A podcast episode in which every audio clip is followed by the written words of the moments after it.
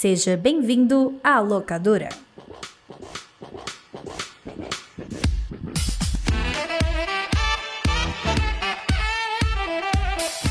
Bem-vindos à locadora do Nicolas, a investigação ordenada e sazonal do audiovisual internacional. Eu sou Roberto Rudinei, estarei aqui hoje na função de host e irei navegar com vocês pelas ondas audiovisuais do cinema. Essa arte que está aí há muito, muito tempo. Lembrando que nós estamos na segunda temporada desse querido podcast e nessa temporada nós iremos falar sobre filmes da década de 50 e 60. Mas eu não estou sozinho, eu nunca estou sozinho, estou sempre bem acompanhado dos meus queridos amigos e parceiros aqui. E eu gostaria de chamar para dar um oi o maior kaiju do Parque dos Irmãos, JP Martins. Konbanwa, konbanwa. Eu não sei o que significa, mas tudo bem. Boa noite, cara. É do caso É responde. do caso Achei muito otaku. normal. Quem nunca? E quem nunca também? Ele. PJ Brandão. Olá, PJ. Opa, sou eu aqui e eu não tenho o que falar. Me tirou a- as palavras esse filme, vou ser sincero Ele pra mesmo vocês. tirou as suas palavras no português e colocou palavras em japonês em Foi. sua boca. Destruiu seu oxigênio. Destruiu meu oxigênio, acabou com meu lexo, devastou a minha vida. Devolva meu ar, já diria KLB, né? Já diria KLB. Mas, gente, esse é um episódio super especial porque temos uma pessoa convidada. É. Essa pessoa devia estar aqui, era obrigação contratual estar aqui, porque ela está em quase todos os nossos podcasts, né? O Nicolas estava sempre presente, que é a nossa querida amiga Jéssica. Oi, Jéssica. Olá a todos. É ótimo estar de volta, gravando com vocês. Hoje não apresenta direitinho. Jéssica o quê? Quem é essa Jéssica? É Jéssica. Jéssica. É Jéssica. Jéssica. Jéssica. Jéssica Reinaldo. ó. Jesus Carnalho. Sempre me dá alguma coisa na cabeça que eu quero falar Reinaldi, mas eu não sei por quê. Cara Bianca. São primas. Mesma família ali, ó. Distantes. É, os sobrenomes eles mudaram com o tempo, mas somos primas. Uma grande família. Quando eu tô mediando bate-papo com a Jéssica, minha grande dificuldade é não chamar ela de Capirogésica Reinaldo. Sabe? Tipo, como se fosse o grande nome dela, assim. Tem que ser Capiro Jéssica, Capiro Reinaldo. O foda, bicho, é que Capiro Jéssica é um nome muito foda, bicho. Eu acho que você zerou os nomes do mundo depois do Capiro Jéssica. É, eu acho que eu vou ter que reconhecer lá, o- Exatamente. patentear o nome. O antes Capiro Jéssica e o pós Capiro Jéssica, né? O mundo agora é Sim, dividido nessas exato. duas questões. Mas, gente, calma lá. Vamos parar de papinho, porque nós vamos falar de um filme agora. Um filme que foi escolhido por minha pessoa. Quem é a sua pessoa? Minha pessoa, Roberto Rudinei. Prazer, sou eu. O filme que nós iremos falar, debulhar, analisar, conversar sobre é Godzilla, ou Godzilla, de 1954. Dando um pouco de contexto do porquê eu escolhi esse filme, na temporada passada, se você já escutou tudo e está com a memória fresca, você lembra que na minha segunda indicação, que foi o Morto Não Fala, eu comentei que eu tinha um filme engatilhado para trazer. E o filme engatilhado para trazer era Shin Godzilla, que é um filme que JP me indicou há muito tempo, eu assisti, adorei, e eu queria falar com meus amigos, mas me deu um estalo. Eu pensei, pô, por que não falar do primeiro Godzilla? Porque eu não sei pra vocês, mas o, o Godzilla, pra mim, é uma daquelas figuras que você não precisa ter assistido nenhum dos 200 mil filmes que existem, mas você já conhece o que é o Godzilla. Ele tá tão imerso dentro da cultura pop, aspas aqui, né, consciente coletivo de todo mundo, que você já conhece a figura, o que que ele é, o conceito do bicho gigante destruindo a cidade, que é o Godzilla. Só que eu notei que todas as versões que eu tinha assistido, em sua maioria, foram as versões já ocidentalizadas. Por exemplo, eu lembro que o filme lá dos anos 90, que é da, do Roland Em- Como é que é o nome daquele cara que faz filme de destruir coisa? Roland Emmerich. Isso, esse Que é cara. com o Matthew Broderick, né? O... Isso. Eu tava na casa do meu vizinho. Eu lembro de passar a propaganda na TV. A criança da casa vizinha, que era meu amigo, ele falou assim: Tu sabia que isso é de verdade? um calango medonho. Veja bem, ele era mais velho que eu, era uma criancinha, era baby. Eu, como assim é de verdade? Não, tá lá nos Estados Unidos, cara. Eu, é? Não pode ser. o Baby Rudy, sendo enganado. E ele, é, cara, a gente tá com medo até de vir pra cá. Eu fiquei, caraca, velho. Eu assisti na TV assim, pensando, caraca, doido, e aí, como é que vai ser? Isso era à noite, fui pra casa, fiquei assim, sabe, em choque, pensando, caraca, como é que pode? Esperando uma pata de Godzilla romper pelo telhado. Porque claramente Godzilla vai vir de Nova York pra Pacatuba. Pacatuba. Especificamente pra A Pacatuba. maior ameaça parecida com o Godzilla era o Faustão da abertura dos anos 90, né? No Brasil era mais fácil ver o Faustão do que o Godzilla. Cara, eu tenho essa memória de ficar tipo, caralho, velho, não pode ser. Claramente é ator.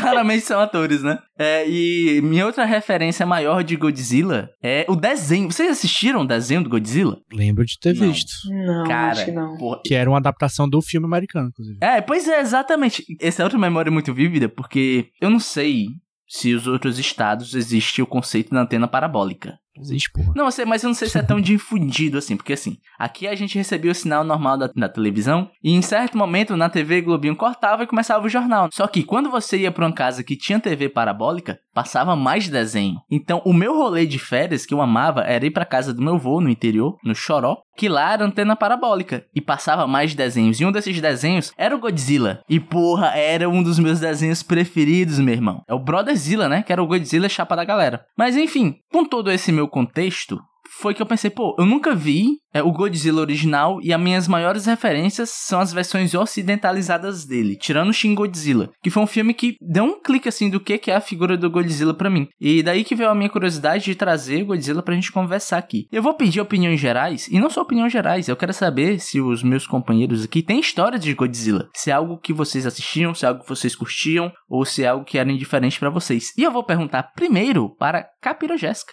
Porque quando a gente pensou, pô, vamos chamar um convidado, eu e JP, né? Jéssica também tem lá um, um Letterboxd. A gente lembrou que por um tempo apareceram vários filmes de Godzilla no user da Jéssica, sabe? Aí eu pensei, pô, a Jéssica talvez tenha algo a acrescentar. E aí, Jéssica? O que, que essa degenerada tá fazendo, né? A gente pensou assim. que é que esta pessoa completamente perturbada A degenerada tava fazendo degeneradices, né? Degenerações. Se você não degenera, não venha des degeneralizar quem degenera. Exatamente. Ai, cara, então, quando vocês me chamaram pra participar, eu tava de saco cheio de Godzilla, já não aguentava mais olhar pra cara dele. Também que demoramos, né? Adoro, adoro convidado que venha contra gosto. Não, é, porque, tipo, a gente fez o especial lá nesse blog que eu tô participando, que a gente tem, tipo, 365 filmes de terror. Durante um ano a gente tá escrevendo um Uhum. filme por dia. É dividido entre cinco pessoas e aí cada dia uma pessoa escreve sobre um filme. Aí a gente pensou, pô, vamos fazer um especial de Godzilla? Eu falei, cara, agora, vamos, adoro Godzilla. Só que aí, tipo, no meio de Godzilla tem um monte de Godzillices que a gente olha assim e fala, pelo amor de Deus, o que que tá acontecendo aqui? E aí, tipo, cada um escolheu seus filmes. Só que eu tenho um problema de que eu sempre escolho as piores coisas pra fazer. Os piores podcasts pra participar. Não, os podcasts eu escolho muito bem, com licença. Mas os filmes eu sempre escolho muito mal. Eu olho assim o que parece ser pior e eu falo, putz, é esse. Então, assim, eu peguei o filho do Godzilla, sabe? Eu peguei, tipo, umas coisas que você olha assim e fala, Jesus. Então, eu adorei que vocês tenham me chamado, é lógico, é sempre um prazer trabalhar com vocês nesta, neste grande mundo podcast. Mas eu tava de saco cheio do, do Godzilla já. Eu cheguei no final de fevereiro, eu não aguentava mais ver um lagarto na minha frente. Eu falava, tira daqui, pelo amor de Deus. Mas, assim, o Godzilla de 54 eu já tinha assistido. Porque quando eu comecei nessa coisa de trabalhar com terror, eu falei, cara, tem filmes que eu não posso deixar de ver. E aí o Godzilla era um deles, sabe? Então, tipo, assistia os novos, assistia o original, mas eu não tinha visto os do meio, né? E os do meio é cada coisa, a minha galerinha, esse monstrão, ele tem uma mitologia que eu falei, olha, parabéns pela coragem. Mas, Jéssica, e o primeirão, assim? O que é que você tem a falar do primeiro? Gostas?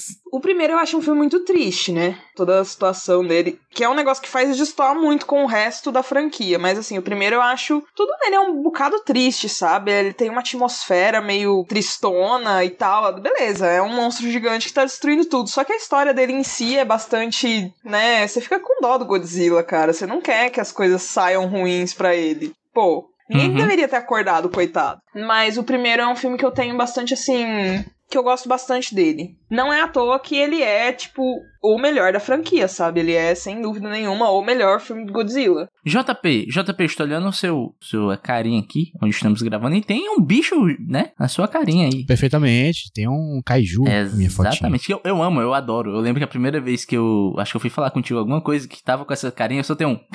Uma risadinha assim. Mas enfim, e você? E você é minha. Eu acho que é um. Algo que está mais próximo do que você curte assistir. Primeiro Godzilla, o que achas? E você tem história com Godzilla também? Pô, esse filme eu vi 10 anos atrás. Literalmente. Eu não lembrava de quase nada dele, só lembro de ter visto. Mas desde lá pra cá eu vi oito filmes de Godzilla. Que qualquer outra franquia seria muito, né? Mas aqui não é, porque eu vi tipo 20% dos filmes de Godzilla. é uma franquia com muitos altos e baixos, né? Eu escolhi um pouquinho bem até. Vi oito, não, desculpa, gente, eu vi nove, que a, minha, a lista que eu tô olhando aqui tá errada, tá faltando um. Eu gostei bastante desse filme, como a Jéssica falou, é um filme muito triste, é muito mais triste do que eu lembrava que era. Eu não lembrava de nada desse clima pesado que ele tem, né? Uhum. Ele é um filme. Eu não sei se eu classifico ele como um terror mesmo assim, não sei. Mas é um filme de desgraça, né, cara? É um filme do gênero desgraça. É um filme de desastre, né? Por isso que os americanos, quando foram refazer ele pela primeira vez, fizeram com o Roland Emmerich, que é o cara que fez o Independence Day, é o cara que fez o Dia Depois de Amanhã e etc. 2012, essas coisas. E eu gostei muito, assim, é um filme com os temas muito na sua cara, o roteirista falou: Eu conheço autores que usam de subtexto e eles são todos covardes, né? Porque é um filme na sua cara, você só não entende se for completamente burro. Eu, eu sou muito defensor da ideia de que se você tem uma mensagem, passe da maneira mais óbvia possível, às vezes. Me explique com uma criança de 5 anos, né? Isso, exatamente. O povo dizendo: Não misture política com meu Godzilla. É. E tecnicamente também ele é muito bem feito, né? Principalmente pra sua época, assim, eu nunca, nunca cheguei a ver muitos filmes de ficção científica e terror dos anos 50, mas a fama deles é que eles são muito baratos e, e mal feitos e, e, enfim, efeitos especiais bem capengas. E esse aqui não, assim, ele tem um, um outro boneco ali que é um pouco mais feio, né? Eu acho que esse filme tem dois Godzillas, né? De Uhum. dois bonecos do Godzilla. Um deles é horripilante. É uma das coisas mais grotescas que eu já vi, o que combina perfeitamente com o tema. A fotografia dele é linda. É muito bonito. JP. Não. Calma. PJ. Posso falar de Sempre, novo, né? posso falar de novo. Sempre. Repete, né? Eu vou ler a mensagem que mandei para a Isabel, minha esposa, assim que terminei de ver esse filme. Falei assim: terminei de ver Godzilla. É uma obra-prima. Uhum. E sem exagero, eu achei uma obra-prima do cinema. Eu, foi um filme que eu amei absolutamente tudo nele. Tudo, tudo, tudo. Achei tudo interessante. Eu não tava esperando, inclusive, ver algo tão bom. Exatamente porque qual é o meu histórico com Godzilla? Quase nenhum. Eu tenho um contato com o Godzilla dos americanos, esse que você falou, do Matthew Broderick e tal. E nunca mais assisti nada dele. Nunca assisti nenhum desses com ele com King Kong. Não assisti nada, quase nada dele, assim. Godzilla pra mim é, sei lá, como Hulk é pra minha mãe. Que ela nunca viu nada, mas sabe o que é o Hulk, sabe? Então Godzilla é essa coisa que eu nunca vi, mas sei quem é. E esse filme, por ser o primeiro, foi muito impactante, porque é muito interessante. A mensagem dele, exposta, explícita, né, escarrada na sua cara, ela tem tudo a ver com esse caráter propagandístico pós-segunda guerra mundial. Esse filme, gente, não tem nem 10 anos de que as bombas tinham explodido em Hiroshima e é Nagasaki, loucura. né? Uhum. As bombas explodiram em 1945 e o filme é, é de 1954. Eu acho que é por aí que tá, Rude, talvez a interpretação mais clara e evidente da sua do seu caráter deprimente. É um filme deprimente, é um filme triste, porque a gente tá falando de um país que tá sendo destruído depois de ter sido destruído 10 anos antes, sabe? Então parece que o Japão ali, os japoneses ali estão meio que num trabalho de Sísifo, subir a pedra que depois cai, pra depois subir a pedra que depois cai, pra depois subir a pedra que depois cai. E esse filme eu acho que ele é triste não por ser um drama muito forte ou por nós vermos pessoas sofrendo, até que a gente vê bastante, né? Mas eu acho que é principalmente por esse sentimento de, porra, meu, de novo, sabe? De novo mais um desastre, a gente já sofre tanto com terremoto, com tsunami, com bomba atômica e agora um monte gigante, sabe? Parece que todas as pessoas ali estão cansadas. É uma tristeza cansada. E é um filme que quando terminou eu disse, caramba, esse filme é completamente deprimente, é triste, eu tô muito triste. Amei. Sim. Já a minha pessoa, né? Eu gostei muito do filme. É bizarro, né? Apesar de todo o contexto que a gente tem, mas ainda foi um filme surpreendente pra mim sobre o que eu esperava dele. E é muito curioso eu ter o meu background basicamente filmes ocidentais e notar como, apesar do roteirista não gostar de subtexto, você notar como o subtexto do filme Godzilla é totalmente deturpado por uma mente americana, né? Queira que não queira, as referências Total. de vida das pessoas que estão produzindo esse filme no Japão, que o PJ falou, 10 anos depois de uma das maiores atrocidades que já aconteceram na história da humanidade, do que ser contado em- pelo país que cometeu essa atrocidade, né? E Exato. parando pra pensar, chega até a ser um pouco ofensivo que a visão ocidentalizada, americanizada de Godzilla, seja pegar os pontos chaves, né? Tipo, uma cidade sendo destruída e etc. E colocar isso como diversão. Fetichiza. Exatamente, fetichiza pro lado da diversão. Vira um filme de ação, vira um filme pipoca. E, e aqui, você tem todas as batidas de um filme de Godzilla ocidental, você tem aqui. Só que aqui o peso do filme é muito mais sentido. E as coisas são muito mais viscerais. E é muito curioso, cara, como em 1954, 4. Não existia nem computador nesta porra. E uma coisa que eu até comentei no nosso episódio passado é que quando uma história é boa, ela é boa e fim. Isso que ficou marcado em mim, que apesar de toda a precariedade técnica comparado com o que a gente tem hoje em dia, ainda é uma história bem contada, é uma história que acerta onde esses filmes ocidentais, os filmes mais recentes, erram. Porque, por exemplo, o filme de 2014, 2013, que tem o, o Brian Cranston, né? Eu lembro da crítica do pessoal, pô, mas quase não tem Godzilla? Como é que pode? É engraçado que nesse filme aqui quase não tem Godzilla também. Isso aqui tem menos ainda. Tem menos É, ainda. Exatamente, tem menos, tem quase nada de Só que Godzilla. quando ele aparece, você já tá acompanhando toda essa história, você tá acompanhando o ponto principal de qualquer história, que são os seus personagens. Você tá acompanhando micro historiazinhas que te fazem se importar com essa questão. E quando o Godzilla aparece, é impactante, brother. Você pode ver que é um boneco, que é uma fantasia, mas foda-se, é impactante. É impactante porque é impactante pros personagens ali. A cara de admiração do cientista principal, né, que é um zoólogo, ele fica com medo e fica fascinado ao mesmo tempo e você acaba indo junto com eles. Porque pode ter toda a defasagem técnica, mas ainda é uma história que tem coração. E é uma história que trata de uma ferida aberta de um país. Então, ela é muito direta ao ponto, ela é muito visceral, porque o tema que ela tá tratando é um tema muito visceral, é um tema que ainda está em aberto para essas pessoas. Mas, há de ser dito, diferente do Janela Indiscreta que a gente viu e de outras coisas que a gente anda vendo, esse é um filme que eu sinto que para você curtir ele, talvez você deva ir preparado para essas limitações. E eu digo não limitações técnicas, eu digo de limitações de linguagem, do jeito que um filme é montado em 1950. Por exemplo, ele usa muito o recurso da tela preta, vem outra cena. Você vê a montagem, não é aquela montagem invisível que o filme vai se desenrolando para você. Ele meio que bate em você, olha, estou cortando, vai vir outra cena, sabe? E é uma coisa de linguagem que foi se adaptando conforme do passar do tempo e que talvez pese para alguém indo assistir ele em 2023, sabe? Então acho que você deve ir preparado com algum contexto e já indo preparado para ter que contextualizar algumas questões de linguagem que era o padrão antigamente, hoje em dia não é mais. Não sei se vocês concordam comigo sobre esse envelhecimento do filme. Concordo, e eu acho até que talvez seja até por isso que esse filme foi refeito tantas vezes, não só no- nos Estados Unidos, né, que teve dois reboots, né, mas no próprio Japão tiveram alguns primeiros filmes do Godzilla. Teve esse, teve um dos anos 80, teve o próprio Shin Godzilla, que é de 2016. Todos eles contam a mesma história, entre aspas, só que com toda a tecnologia e toda a linguagem nova, contemporânea, né. Uhum. E pra ti, Jéssica, como é que foi essa questão da linguagem? Você sentiu pesar essa questão de ser um filme mais datado ou rolou suave pra ti? Cara, foi tranquilo, porque eu tô acostumada a ver umas coisas mais antigas. Na época, a primeira vez que eu vi, também não me incomodou. Não foi uma coisa assim que, ai meu Deus, que incômodo. Mas depois também, acho que a segunda e terceira vez que eu assisti eu já, já tava acostumada com umas coisas mais antigas, né? A gente vai mexer nesses filmes velhos e aí a gente vai vendo umas coisas do tipo, né? Então não, não me incomodou, não. Foi bem tranquilo. Não acho que a linguagem dele me, me atrapalhe em nada. Tipo, gosto muito, inclusive, da forma como ele vai sendo contado. Essa coisa da tela preta também não me atrapalhou. Mas é importante falar, né, pra galera ir meio que já preparada, porque é diferente realmente do que a gente vê hoje. Tipo, então. Não tem muito, né? É só falar, galera, é um filme velho. Mas vai na, na fé, que é um baita filme. Inclusive por ser um filme de ficção científica, né? É que esse gênero fica muito marcado por efeitos especiais, né? Então, se você não estiver preparado pra ver uma pessoa vestida com roupa de borracha, você vai achar esquisito. É, exatamente. E muito filme do, de, de monstro, assim, monstro gigante, porque os anos 50, no terror e na ficção científica ficou marcado com isso. De monstro gigante por causa de ataques nucleares. Tipo, então, não foi só refazendo Godzilla que os Estados Unidos usou esse conceito. Eles usaram isso também um monte de. Ai, testes nucleares aconteceram, olha o tamanho daquela aranha.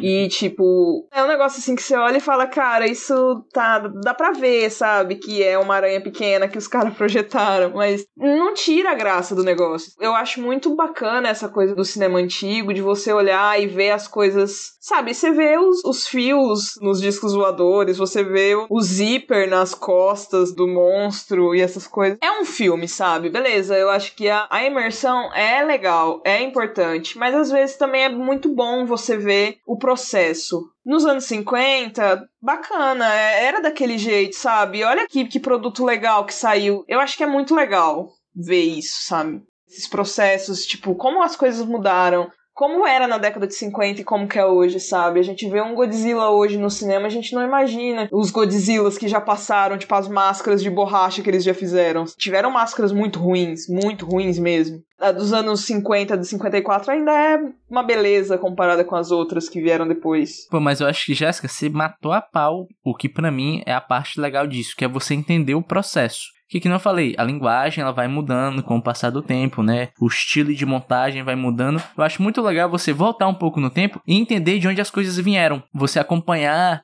o desenvolvimento da linguagem, o desenvolvimento de como se faz, de como se monta um filme. Eu acho legal até para um fator de estudo. De você entender como as coisas eram feitas e como elas são feitas. E, pô, eu acho muito legal, logo puxando um pouco, eu vou perguntar isso pra vocês também, o boneco Godzilla. Tipo assim, ele tem uma, uma das roupas que o olhinho é meio vesgo. E eu amo, porque me coloca num lugar de estranheza muito grande. E apesar de eu saber que é um cara vestindo uma roupa, esse lugar de estranheza me faz ficar imerso no filme. Me faz ter medo quando eu vejo o boneco. Justamente porque, por toda essa questão de eu estar vendo uma coisa bizarra, me coloca nesse mundinho do bizarro e eu acabo comprando ele. Em 1954, Rudy, na Pacatuba, tinha uma criança lá que outro disse assim: tá vendo esse filme aí, ó?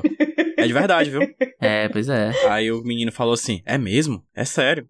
Cara, só contribuindo e já puxando também essa coisa do boneco, né? É, eu acho que quando a gente vai para esse filme, para filmes antigos, com a suspensão de descrença bem calibrada, a suspensão de descrença mais suspensa ainda, sabe? Bem descrentinho, eu acho que você deixa de ver essas limitações técnicas como erros, que seria um anacronismo, né? Você Aham. vê como erro e passa a ver como charme. Exatamente. Sabe? Você passa a ver como realmente o melhor que as pessoas podiam fazer naquela época. Chega até a ser solidário com aquele período e perceber. Por exemplo, eu amei as maquetes. Porra, PJ, eu ia puxar isso, bicho. Eu amei os carrinhos, ele. Caralho, é muito eu amei os foda. carrinhos, eu amei o helicópterozinho, eu amei cada centímetro daquelas maquetes que o pessoal joga um balde d'água pra dizer que é uma onda alta e coloca o vídeo em rotação baixa pra parecer que é mais dramático do que de fato foi os 5 segundos d'água batendo no negócio quebrando tudo, sabe? Eu acho fascinante isso, é fascinante quando você olha em perspectiva e você vê como algo charmoso. E é um filme preto e branco, e cara, faz todo sentido ser preto e branco também. Eles utilizam esse preto e branco pra dar uma sensação de terror. Tem uma cena que eu acho fantástico, o JP elogiou a fotografia no começo do papo. Aquela cena que Tóquio tá pegando fogo e o Godzilla só aparece como uma silhueta em cima Aham. dos prédios. Gente, eu printei aquilo, aquilo é lindo. Eu também. Pensei Eu exatamente naquela printei cena. também.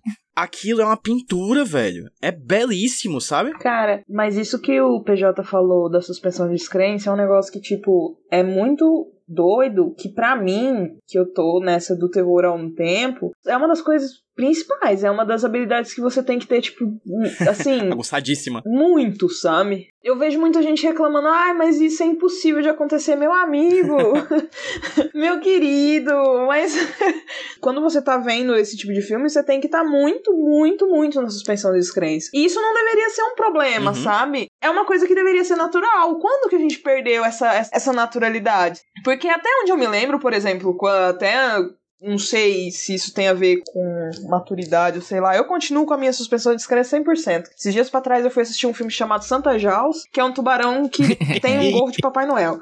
Então, assim, 100% de suspensão de descrença o tempo todo. Mas eu queria saber quando que, tipo, isso foi perdido, sabe? Tipo, as pessoas iam no cinema em 1930 pra ver o Drácula, pra ver o Frankenstein, e não saíam de lá falando, ai meu Oh, Deus, mentira, isso medonha. nunca vai acontecer.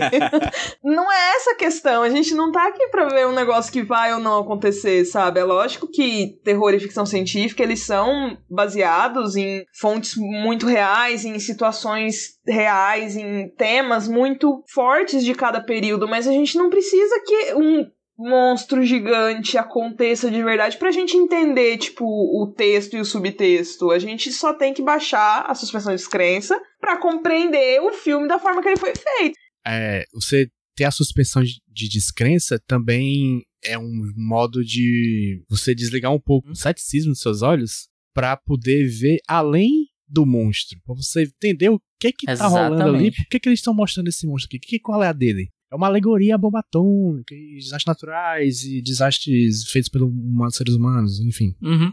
A Jéssica trouxe um ponto que é uma parada que eu venho pensando também. Que eu acho que, principalmente com o advento da tecnologia dos computadores O advento da internet. internet, né? É, eu acho que o público em geral, e me incluo também nisso, a gente acabou sendo doutrinado e ensinado a buscar muito a realidade. O CG é massa quando é real, quando você está vendo uma coisa que você acha que é de verdade. Quando na verdade, cara, assim, você está sentado assistindo uma tela gigante com imagens sendo reproduzidas a, a 24 quadros por segundo, tá ligado, irmão? Você está vendo filme, é uma mentirinha, é uma historinha. Eu sinto que essa busca pelo real acaba deixando a gente um pouco preso enquanto narrativa. Por exemplo, na altura que esse podcast está saindo, muito provavelmente esse filme já lançou, mas no presente, vou datar um pouco, a gente tem apenas trailers do novo filme da Pequena Sereia.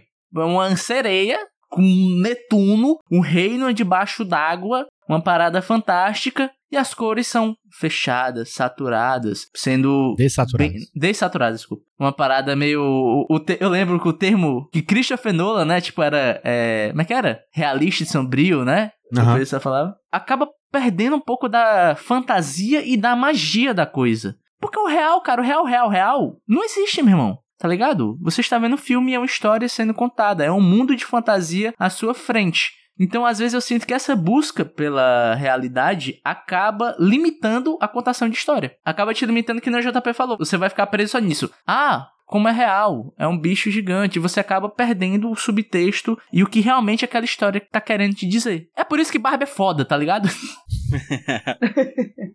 O cinema é isso, sabe? É tirar um tempo da nossa vida e poder ver, tipo, outra pessoa Uhum. contar uma história que interessa a gente. E não tem que ficar nessa coisa, tipo, isso não poderia acontecer numa uma coisa de verdade. Que bom, pô. Senão eu tava assistindo jornal.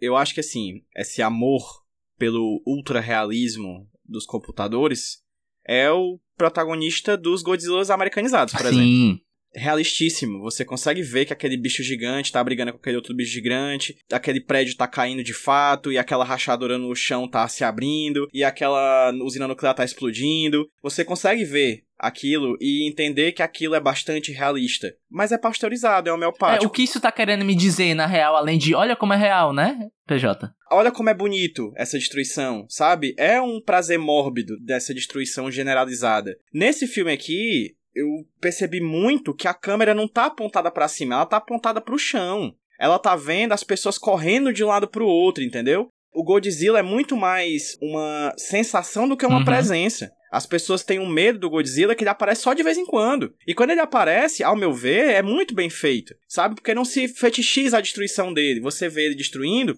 com cortes pra centenas de pessoas, e aí eu acho fascinante o trabalho do diretor de colocar centenas de pessoas assim correndo de lado pro outro, que é gente pra caramba nesse filme, né? O filme inclusive demora muito pra ter um núcleo protagonista. Ele se dedica muito a fazer esses grupos, né, esses coletivos serem os protagonistas do filme. Eu acho que ele sempre tem esse de cuidado de mostra a destruição, mas mostra a tristeza. Porque o Godzilla no final das contas, ele é ao mesmo tempo a mistura do desastre ambiental, natural que o Japão sofre desde sempre, junto com o desastre tecnológico da bomba, né? Ele é essa mistura de dois grandes desastres, formando um desastre terceiro ainda maior. Porque assim, quando você vê uma tsunami, um terremoto, não tem pra quem apontar e sentir raiva. É a natureza que tá ao seu redor. O Godzilla é um bicho que existe, tá ali. E as pessoas apontam, têm raiva dele, querem matá-lo. Porque diferente de um terremoto de um tsunami, você não tem a quem matar pra resolver isso. Mas Godzilla tá ali. Eu acho fascinante como o foco do filme não é no monstro. O monstro é um coadjuvante, às vezes até figurante. O protagonismo é do povo japonês, é das pessoas japonesas, e a gente fica olhando pra eles sentindo essa raiva, tristeza, angústia, alegrias, enfim. E aí eu acho que nisso, todas as versões americanizadas, elas falham miseravelmente.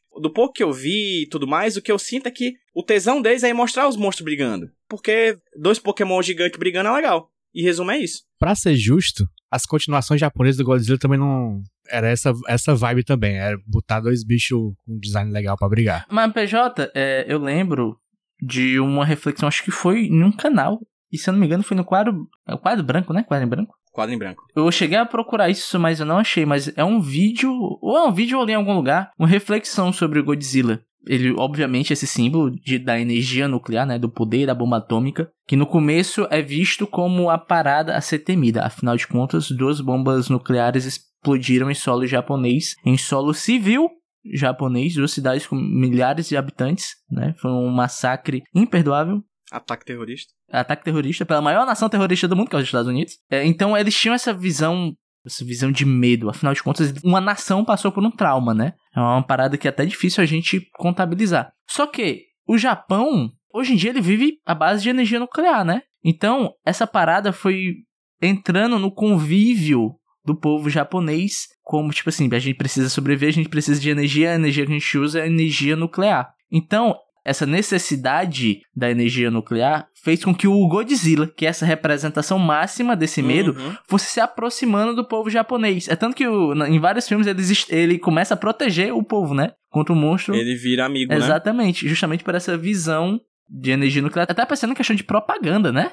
E o Shin Godzilla vem o quê? 2010 pra cá, né, né Jota? 2016. E antes disso, a gente teve aquele caso nas usinas nucleares do tsunami e tal, que voltou com medo no Japão em todo o mundo. Então faz sentido a gente ter outro filme, como Shin Godzilla, que é um filme sobre burocracia estatal em frente a uma crise, lidando com essa questão, né? Tipo, é uma história que vai se adaptando com o passar do tempo. Inclusive, o zoólogo, que talvez seja o mais perto de um protagonista que a gente tem nesse filme, né? Eu acho ele um personagem magnífico e eu acho que ele tem, faz todo sentido, porque ele diz assim: eles querem matar o Godzilla antes de estudá-lo. A energia nuclear tem essa característica meio ambígua.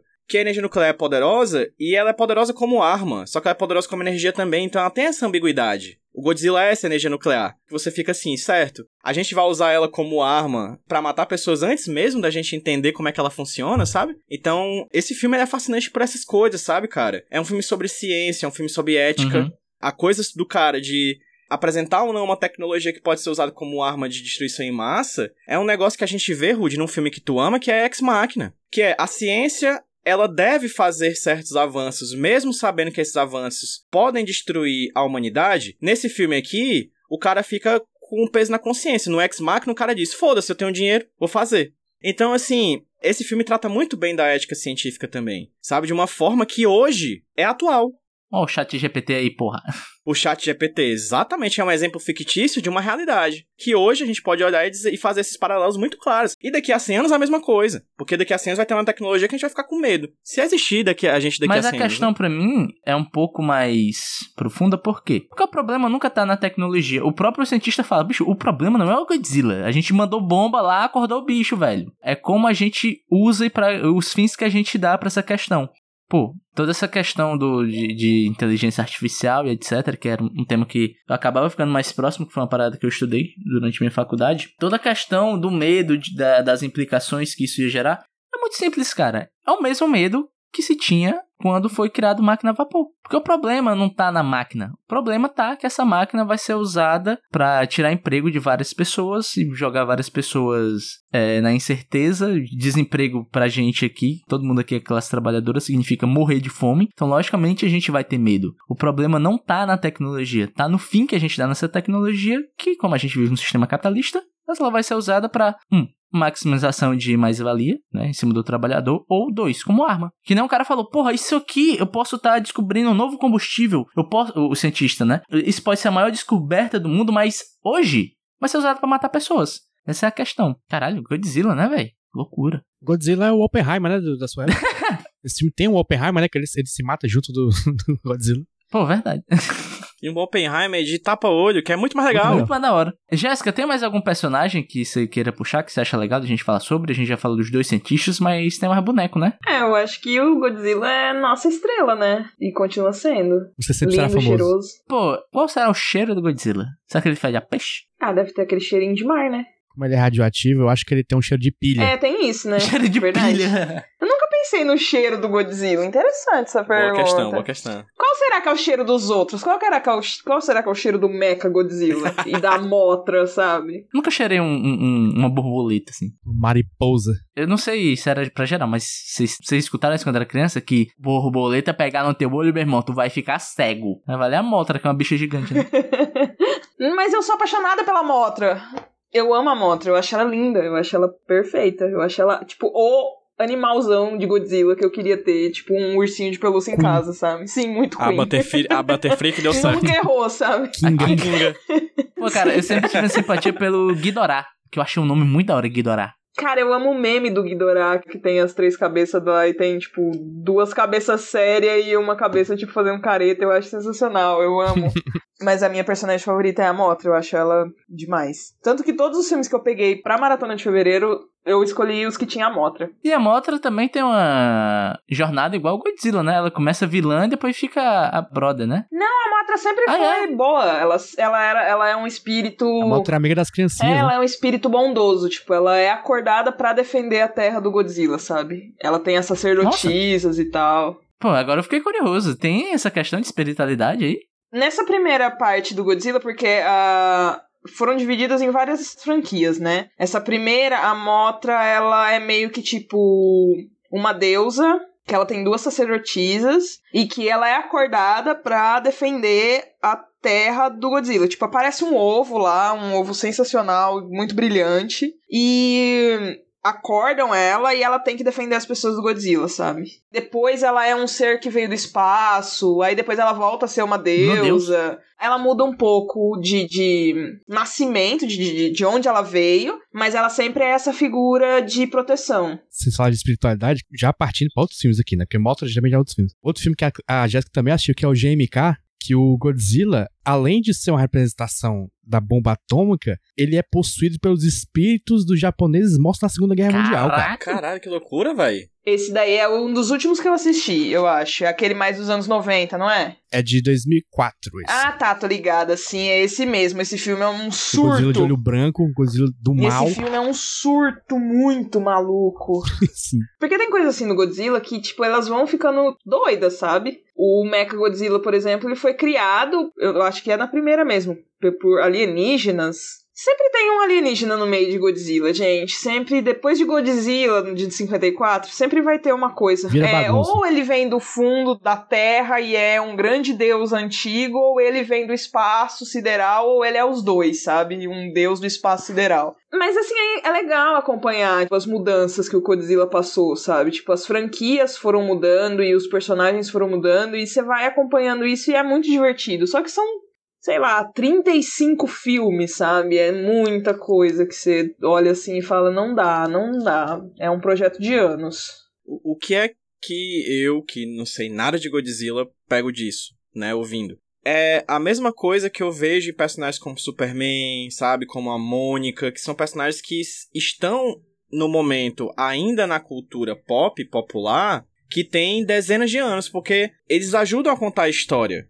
É a coisa do alienígena que tu falou. Isso me lembra, sei lá, corrida espacial, a questão espiritualizada, talvez que misture talvez essa coisa que a gente tem hoje como até um soft power do Japão, que é a mistura da tradição com a tecnologia, o passado com o presente, né, o espiritual com o tecnológico. Então, assim, personagens que duram muito tempo na cultura e que se reinventam junto com essa cultura, eles tendem a, um, sobreviver e dois, a sua cronologia ser uma história do mundo também. E aí eu sempre fico pensando nisso. Esse filme, por exemplo, eu acho que até notei isso em algum canto, o Godzilla, pra mim, ele funciona pra entender o Japão pós-guerra melhor do que muito documentário, cara. De verdade, ele é ficção científica. E ele é muito interessante porque ele mostra certos medos que um documentário não conseguiria acessar, mas aqui a gente consegue. Eu acho que é por isso, por exemplo, que eu senti uma obra que, engraçado, veio muito depois, mas que eu assisti antes de Godzilla. Evangelion. Sabe, o anime evangélico. É Amém. a mesma lógica. A mesma lógica do Godzilla. O monstro que vem do nada. A humanidade que tem que se virar. Essa tentativa de ser feliz, alegre, namorar e ser gente. No meio da alerta total, que a qualquer momento um bicho pode vir matar você. Então, assim, o Japão pós-guerra parece uma sociedade em alerta total. E eu acho que é um sentimento muito similar, sabe? Eu acho que esse filme e os outros filmes do Godzilla, que eu estou falando como leigo aqui, como uma pessoa que tá vindo de fora com essas duas explicações que eu me deu vontade de ver, inclusive. Parece que eles ajudam a contar a história desse povo, e ajudam a contar a história desse mundo, e ajudam a contar a história da energia nuclear, ajudam a contar a história das guerras. Eu acho que eles funcionam como espécie de uma grande Wikipédia da ficção sobre a realidade. Gente, mais alguma coisa a falar sobre Godzilla ou podemos seguir em frente? Já deu. Muito Godzillados, meu povo. Vamos dar notas. Lembrando, a nota que nós vamos dar é de uma 9. Por quê? Todo filme aqui já perde um ponto por não ter Nicolas Cage. Nicolas Cage era nascido em 1954? Não. Mas quem mandou fazer o filme em 1954 não esperava a vinda de Nicolas Cage? Não podia, não? Me diga aí. E assim, teve tanto filme ocidental, não teve um Nicolas Cage em Godzilla. Mas enfim, vamos dar notas primeiro. Eu vou dar minha nota primeiro. Eu vou dar para Godira, né? Uma nota 6,5. que nem eu falei, é uma experiência quase que de estudo você ver esse filme, como ele é montado, etc. Eu gosto muito da discussão que ele traz. Eu gosto muito do caráter anti-guerra que existe nesse filme. Isso é uma das coisas que me surpreendeu, porque na minha cabeça seria um filme de guerra, né? Talvez de uma certa exaltação do exército e do povo japonês. Mas não, é um filme anti-guerra. É um filme muito humano, antes de mais nada. E é isso, cara, é um filmaço. A única coisa que pesou para mim é que eu acho massa você ter esse contexto, você entender como esse filme foi montado, mas em certo momento, pelo modo como ele é montado, ele acabou cansando para mim. O PJ falou uma coisa que é perfeita. Não é defeito. É, mas é algo que vendo hoje em dia acabou me dando uma cansadinha, apesar dos pesares. É o jeitinho é, dele. é foda. Eu acho que o Godzilla é um filme que eu queria que todo mundo visse agora. Pessoas do mundo, assistam Godzilla. Forte abraço. Essa é a minha nota. JP Martins, você. Eu quero repetir tudo que tu falou, é isso. 6,5 também. E os argumentos são os mesmos. Top. Ctrl C, Ctrl V, estamos conectados, eu e JP. Sincronizados, tal qual o esporte olímpico da natação olímpica. Tal qual os pilotos do Jaeger, Gypsy Danger, em Pacific Rim. Exatamente. PJ Brandão, e você? Cara, repito, pra mim é uma obra-prima. E obras-primas merecem 10. Mas obras-primas que não tem Nicolas Cage merecem 9. E aí fica a dica aí pra Hollywood fazerem um Godzícolas. Nicolas Cage. um Nicolas Cage gigante, brigando com outras versões de Nicolas Cage gigantes. Você já tá adiantando aí, porra. Muito bom. Jéssica, e você? Tem notas para Godira? Ah, eu vou de 9 também. Eu não tenho argumentos, eu só dou nota 9. É um belíssimo Isso é filme. sentimento. Eu acho que todos, exatamente, sem argumentos, só sentimentos. Eu acho que todos deveriam assistir todos os filmes do Godzilla. São 35 filmes, vamos lá, galera, dá tempo de assistir até 2025. Aí, você que tá me escutando, você já tem uma meta, talvez pro próximo ano. Assistir todos os filmes de Godzilla, terminar uma pós-graduação e ir pra academia. Perfeito. É, dá pra você ir pra academia, inclusive, pra ficar que nem o Godzilla, porque ele tem uns baita colchão, olha Pra só. ficar monstrão. Exatamente. O Godzilla é coxudo. Poxa. É, é mesmo. Tem um rabão, né? Um O bundão. leg press do Godzilla, bicho. Tu é doido. É uma ogiva em cada perna, viu? JP, temos médias? Temos. O Godzilla, a média do, desse senhor de idade já, ficou 7.7. Uh, ok, ok. Tô triste. Mas os personagens do filme também estão, então tô no meio que imersivo aqui. Você está triste, mas você pode ficar feliz. Colocando Nicolas Cage nesse filme de algum modo. É, esse é o nosso quadro onde nós tentamos melhorar esse filme, escolhendo um lugar para encaixar Nicolas Cage tal qual uma pecinha de Lego. Jéssica, se você pudesse colocar o Nicolas Cage nesse filme, onde você colocava? Se eu pudesse colocar o Nicolas Cage nesse filme, eu não colocaria ele nesse filme, eu colocaria em outro filme da franquia. Qual? Conte mais. Eu colocaria o Nicolas Cage em, em Godzilla vs Mechagodzilla 2, que saiu em 1993. Meu Deus. porque ele é excelente. E tem o Mechagodzilla, que é um robozão Godzilla, e tem o Babyzilla. Meu Porque o Deus. Babyzilla, ele é uma criatura fascinante na franquia do Godzilla. Porque o filho do Godzilla é muito feio, o dos anos 60. Ele é muito feio. Mas o Babyzilla de 93 é fofo, é uma gracinha. E eu acho que ele ia se dar muito bem com o, com o Nicolas Cage. Eu acho que ia ser lindo ver os dois atuando juntos. Eu vou, Muito bom. vou até mandar uma imagem aqui no chat pra vocês verem como que ele Caralho, eu era. procurei aqui no Google, ele é a coisa mais fofa do mundo, meu Deus do céu. Gente Maria, olha a carinha dele. Ele é muito fofo, ele é muito bonitinho. O dos anos 60 é muito feio, mas esse é muito bonitinho. Eu sou uma grande fã do Babyzilla. É feio, mas o pai ama. não, não muito. Não ama, né? não sei ainda se é pai, mãe ou pai. Eu chamo ele de pai. Eu não sei como que lida com o Godzilla. Ele bota ovo? Ele vem da terra? Eu não sei.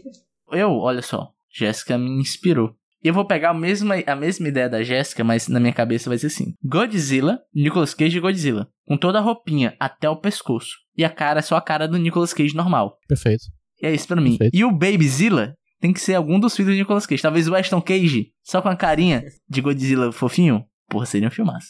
Pra mim é isso, pra mim fechou. E tu, JP, onde tu meteria Nicolas Cage? Primeiro eu queria observar que Nicolas Cage é um fã de Ah, Godzilla. é verdade. Existem diversas imagens dele com pôster, com camisa, com a máscara facial de, de Covid, com a Verdade, caraca, muito bom. Eu tinha esquecido dessa. Bem lembrado. Pois é. E, enfim, só um, um adendo, né? Que se ele fosse chamado, ele faria. Acho que é, é, é isso que eu quero dizer. E nesse filme, eu colocaria ele como o Dr. Serizawa. Filho da mãe, roubou o tem meu. a- o peso dramático de fazer aquele papel de um de um cientista atormentado, um cientista atormentado pelos pesos de suas escolhas, pelos pesos de seu conhecimento. O Nicolas Cage tem muito o peso do conhecimento, O né? peso do talento, né? é, atrapalhando ele em diversos é, momentos de sua vida. Então é isso, ele seria o Serizawa. E seria Nicolas Cage tapa-olho, né, pô? Olha só. É o um estilo. elemento estético inédito na Nicologia até então. O tapa-olho é um adereço muito foda, bicho. Sério. É marcante. A gente marcante. devia é, usar mais. E o tapa-olho é um adereço que você escolhe. Você pode muito bem não escolher ter ele, mas se você escolhe, Pois ser é. foda. É, o tapa-olho ele é semiótico, né? É monótico, porque fica só um olho, né? Pra ver. É semi, exatamente, semiótico. Ele... Só metade do olho. E tu, PJ? Tu que já deu todo um, um pitch para próximos filmes aí, é, qual vai ser? É, eu pensei no Sekgawa, exatamente por causa do tapa-olho. Mas eu vou. Serizawa. Respeito ao Eu vou, eu vou. É, Zegzawa, Zegzawa. Mas eu vou ser padrão, então. Eu acho que ele, na idade que está, hoje em dia, ele seria um bom zoólogo. O protagonista do filme, né? O semi-protagonista, vamos dizer assim. Caralho, gente, é perfeito, ele poderia ser esse, todos, porque o Nicolas Cage também gosta de animais, né? É, ele sim. tem uma tartaruga de duas cabeças, essas porra assim. Então podem fazer um, um Godzícolas só com o Nicolas Cage fazendo todos os papéis. Sim, eu acho que ia ser Quero ser legal. região Malcovícolas. Hollywood, seja Hollywood, criativo. se Hollywood ouvir esse podcast, se Hollywood ouvir esse podcast, ela nunca mais tem uma crise na vida dela. A verdade é que duas escutadas acaba Hollywood. É isso. é isso aí, é isso aí, é isso aí. Pessoas, vocês escutaram a gente falar sobre esse filme durante uma hora e pouco. O que, é que a gente vai fazer agora? Indicar mais filmes para você. Jéssica, tem algum outro filme? Talvez, Jéssica, o seu top 3 de filmes de Godzilla pra galera assistir aí? Você pode falar? Ou tiver alguma outra ideia aí, pode arrochar. Meu top 3 filmes de Godzilla. Isso é fácil. Eu vou de. Do Godzilla de 54.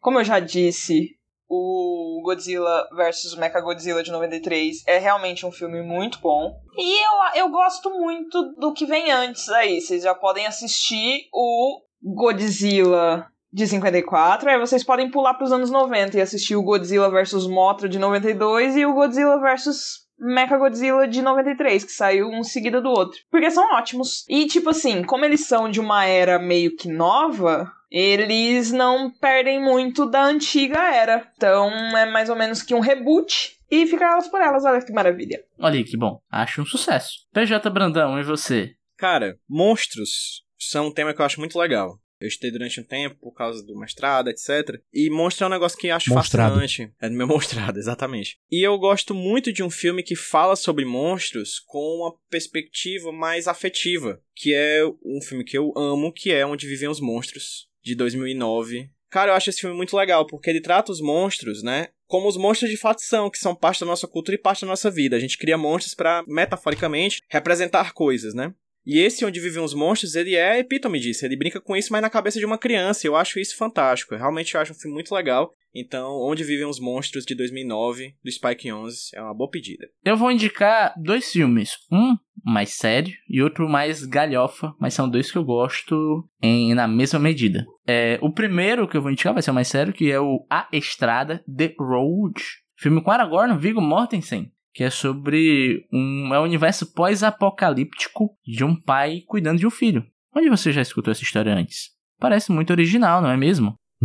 Mas esse é um filmaço, cara. Eu amo esse filme de paixão, assim, eu achei ele do caralho. É um filme muito visceral, é um filme muito cru. É um filme que parece que não tem história, são só pessoas andando. E é isso, e é foda desse jeito. E o filme mais galhofa, que é outro filme que eu amo, que é O Reino de Fogo. Vocês já assistiram esse? Eu vi, não tem muito, não tem muito Nossa, tempo. esse filme é legal, cara. Esse filme é legal. Eu lembro de ser bem divertido. Eu adoro esse filme que é um universo pós-apocalíptico com dragões. Pô, cara, esse conceito é foda. Tudo fica legal com dragões. Esse filme é muito legal. É, é filme verdade, foda. fica mesmo. Tudo fica mais legal se tem um tubarão no filme. O que que é o, o dragão, se não, o tubarão que voa e cospe fogo. Nossa, é interessante, muito bom. Eu- Eu gostei de, de pensar assim. Tubarão medieval, né? É? O tubarão medieval. Tubarão medieval. exatamente. Hum, Ah, bom. também. Eu vi esse filme não tem dois meses. É mesmo? Você gostou, Jota? Gostei. Ele é muito enxutinho, assim, é bem... Eu vou assistir ele hoje. Aí, aí. Sabe o que esse filme me dá gosto assim na boca? Sabe aquela aventura de RPG de uma rodada só, que você faz com seus amigos? Tem esse É gostinho. isso mesmo. One shot. Exatamente, é muito bom. E tem o Matthew McConaughey fazendo o sotaque dele e Christian Bale. Ótimo elenco. E o Caralho. Gerard Butler. Acabei de ver aqui, tomei um susto. Meu Deus. JP, tem um filme aqui, brother, que se você não indicar, eu vou ficar triste com você, ficar um pouco decepcionado. Você está falando de Cloverfield? Cloverfield Monstro, É, já porra, tá anotado, meu filho, pra eu indicar. Bom. É, Cloverfield Monstro é um dos meus filmes favoritos da minha vida, que é junto a duas coisas que eu gosto, que é Monstro e Found Footage, que é aqueles filmes de imagem tremida que dá vontade de vomitar. É, eu gosto muito desse filme, já vi 17 milhões de vezes, e toda vida que eu vejo eu gosto um pouquinho mais. E além desse, podia indicar vários filmes de monstro aqui, mas eu vou ser econômico, porque todo mundo já indicou muita coisa, e eu vou indicar uma indicação 3 em 1, que é assistam a série de filmes do Gamera. Gamera é um Godzilla genérico, de Godzilla série B. O baixo orçamento do baixo orçamento. É, lá nos anos 60 ele era muito baixo orçamento, muito baixo orçamento. Só que nos anos 90, 95, lançou Gamera Guardião do Universo, que é é muito bom. É um Godzilla, dizem que ele é melhor que os Godzilla dos anos 90, né? Eu não vi os Godzilla dos anos 90. E ele tem três filmes, o Gamera Guardião do Universo, o Gamera, Gamera Ataque da Legião e Gamera Vingança de Iris. Ataque da Legião e Vingança de Iris, que são dois e o três, são muito foda. O último filme é, é, é o ápice de o ápice, só que tem que ver o primeiro também, que é um pouquinho pior, mas é bom também. Então indico Gamera Guardião do Universo primeiramente, se gostar.